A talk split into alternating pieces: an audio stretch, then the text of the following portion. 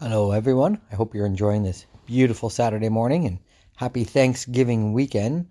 I know we're not getting together with family as much as we hoped we could, but you know we can still enjoy this this last of the beautiful weather and sunny weekend. And I gotta admit, the fall colors are quite beautiful this season. So hopefully you're enjoying. And my name is Michael Mullis, president of a company called Mortgage Teacher, and well, that's exactly what we do on the show. We teach you interesting ways to save you interest teach you what's been trending in the industry, and more importantly, you know, teach you what's kind of changing here in the city of London and, how we're doing here in London and surrounding areas. So, of course, with Thanksgiving, I want to start by saying thank you, thank you, thank you to everyone. Uh, I was just recently told that you know I had a call come in saying I'd like to help you out. I I'd like to for sorry I would like mortgage teacher to help me out and I just read the reviews, and that's why I called you. So I went through and read the reviews, and and once again, thank you, thank you, thank you for uh, if I have helped you or if mortgage teachers helped you set up a mortgage here in London.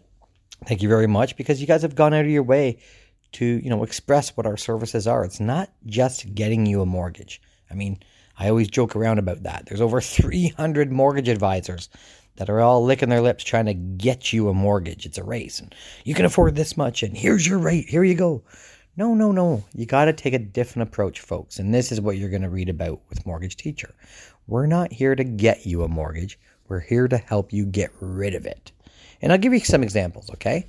Because a lot of people have been sitting down with us uh, to get pre-approved. Now, that's not the only market. a lot of people, even this week, we're on the Devin Peacock show. Thank you very much, Devin, for having us as a guest. But we were talking about on there the real estate market and how busy the real estate market is, and that's when we get calls. You know, from other advisors, you know, how's the market? It seems so busy. But folks, we're not just the real estate market.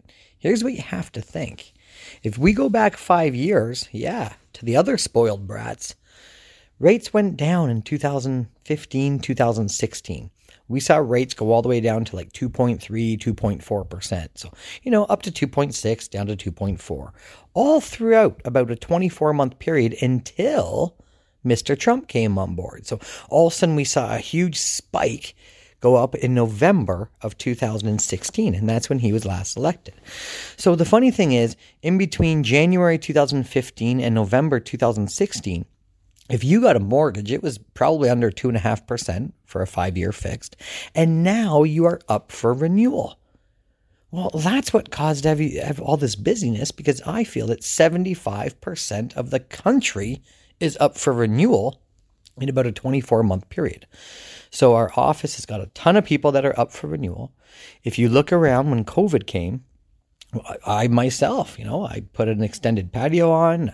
I kind of tidied up my garage. So a lot of us were stuck at home. So maybe we started spending money at home. I know uh, our friends out at Lynn Lumber there in Dorchester, they were telling me how they're sold out for lumber.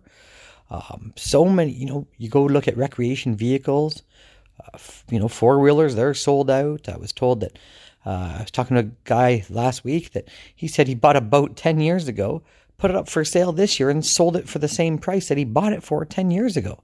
So this tells me that, you know, we're not stressed. A lot of markets are coming out. CERB did its job. In fact, some people are saying that, you know, the CERB is even supplying them a little bit more money than they than they would have been taking home. So, you know, we definitely got a good relief program. The deferred payments are kind of winding out, and we've had a lot of housing market, um, you know, kind of housing market stats be given out lately that you know with students being still and you know Airbnb slowing down and immigration uh, you know slowing down but the market's still hot and those things aren't even turned on. So you know good to know that we got a good stable housing market and you know that's in Toronto. It's still doing well. I was in Kitchener and houses there are moving very well. I was in we were involved with one that it was listed for about 500 thousand in Kitchener, a small old home, and yep, it went for close to six hundred. So that's kind of similar down here. I find that it kind of trickles down the highway. So if Toronto starts to slow down the market, then you're going to hear the year after Kitchener is going to slow down, and then eventually you might hear London slow down. The point I'm getting at, folks, all these economists are saying that we're going to see low rates for at least four more years.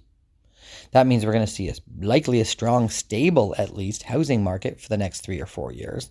And I would say down in London, it's safe to say that we're going to be safe for five or six years because really the affordability is still down the 401 here. That's why we blew up here in London area last year so bad.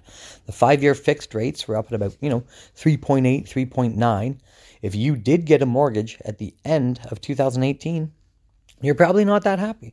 You're probably upset that you may have locked into a rate of 3.6, 3.7, 3.8, 3.9.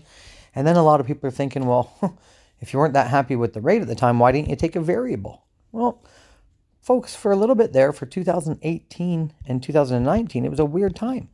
Fixed rates were lower than variable. When do you ever hear that? Variable rates are typically always lower than fixed. But in this case, no. For two year period, you could get a variable at 3.9 or you could lock in at 2.99.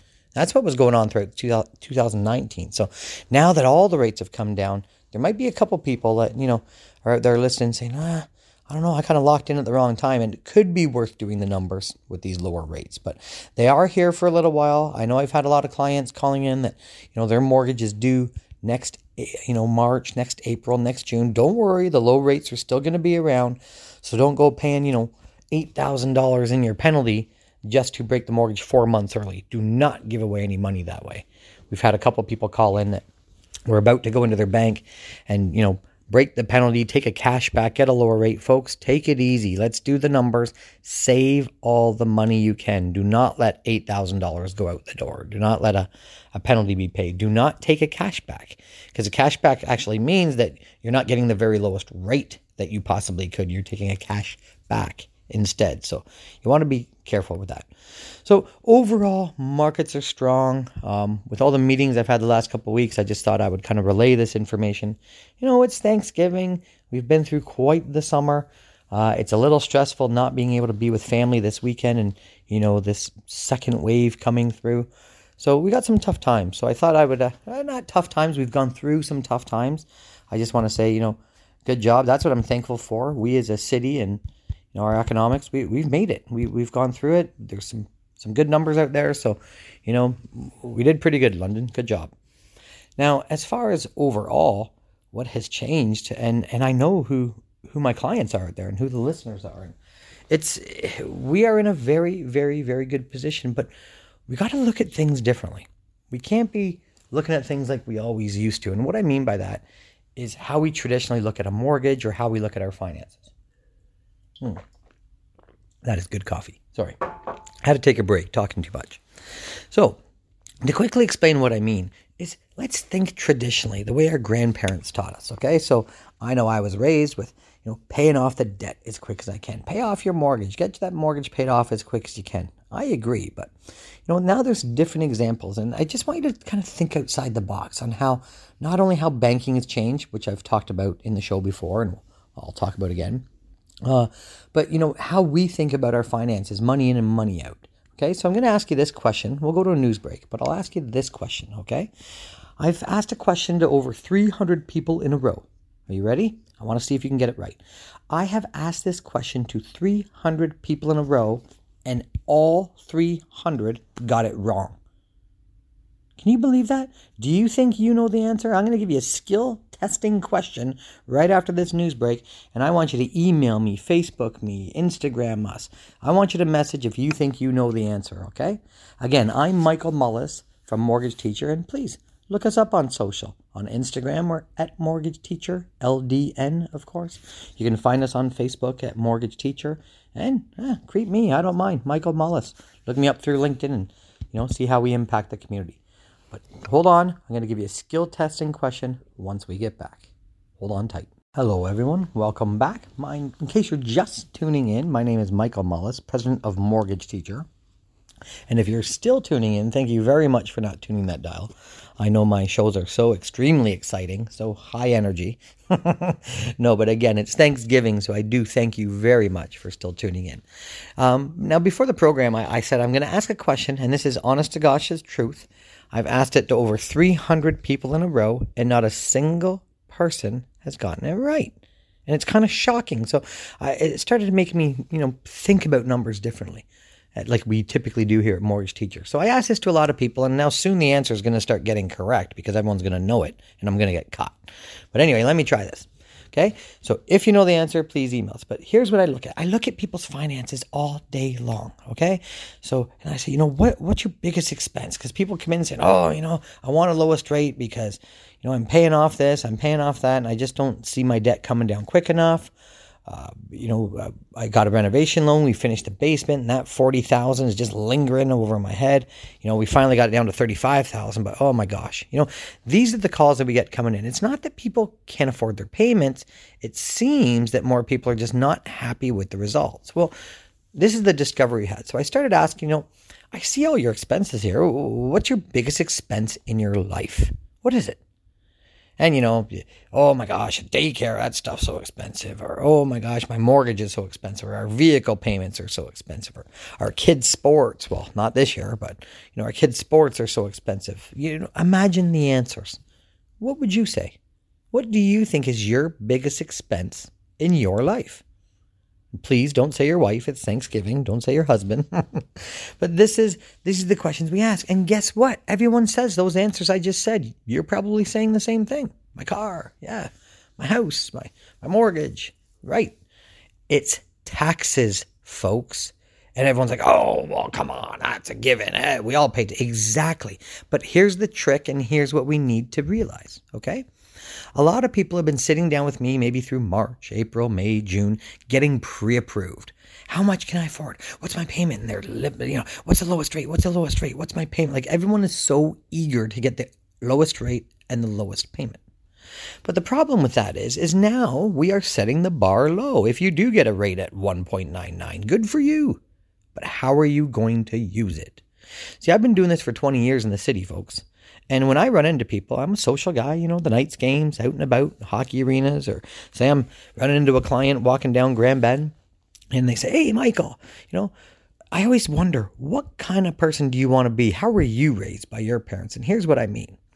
Are you, am I going to meet you in 10 years and we're going to look back and say, Oh, Michael, remember when interest rates were like 2%? Oh, those were fun times. I tell you, my payment was only like 1200 bucks. I was living life. I had so much extra money to go out all the time. Is that who you want to be? Do you want to talk about past tense like that? Oh, but you know, now my payment's 2200 a month and oof, we can hardly afford the house. Well, I hope you don't want to be that person because here's what I want to hear. Hey, Michael, remember back when rates were 2%? Wow, we really took advantage and paid off our debt while rates were low. And that's exactly what I want people to do. I just sat with clients last night. We did their paperwork, or sorry, through video screen, of course, but we did their paperwork. And when we sat down, they told me we can afford 2000 a month, no problem. So when they did their pre-approval, they were willing to pay up to 2000 a month. So I could have coughed out an interest rate at the time and it would have given them a payment of 1918 and they would have said, "Oh, thank you so much. That's under 2000. This is great." Well, lo and behold, folks, because rates have come down over the summer, when they closed their house, their payment came out to only 1600 a month. So now here's my question. Do you want to be Canadian number 1 or Canadian number 2? You want to pay your debt down? That $400 extra, what are you going to do with it? Because it's not extra. Just because of some graph dropped down, now you have extra money, so called. That should be going into a different bank account that here at Mortgage Teacher we call the incubator account. Put it somewhere to warm up. Okay. And yes, I had a client name that for me. Thank you very much. And of course, we, we take that money in there, you accumulate it. We've just went through, we're going through a pandemic, folks. So I've been doing this with people for, you know, 10 years that they're saving up. I had a client last week, they're putting 550 bi-weekly into a different bank account because that was money that was going out on interest. But here's what we're seeing in the office now, folks. People are coming to the office and they're, you know, they're not paying off six grand a year in principal. And I challenge you, what do you pay off per year in principal? I ask people all the time. And the whole point of this, folks, is maybe we have to think differently than our grandparents taught us. and here's what I mean.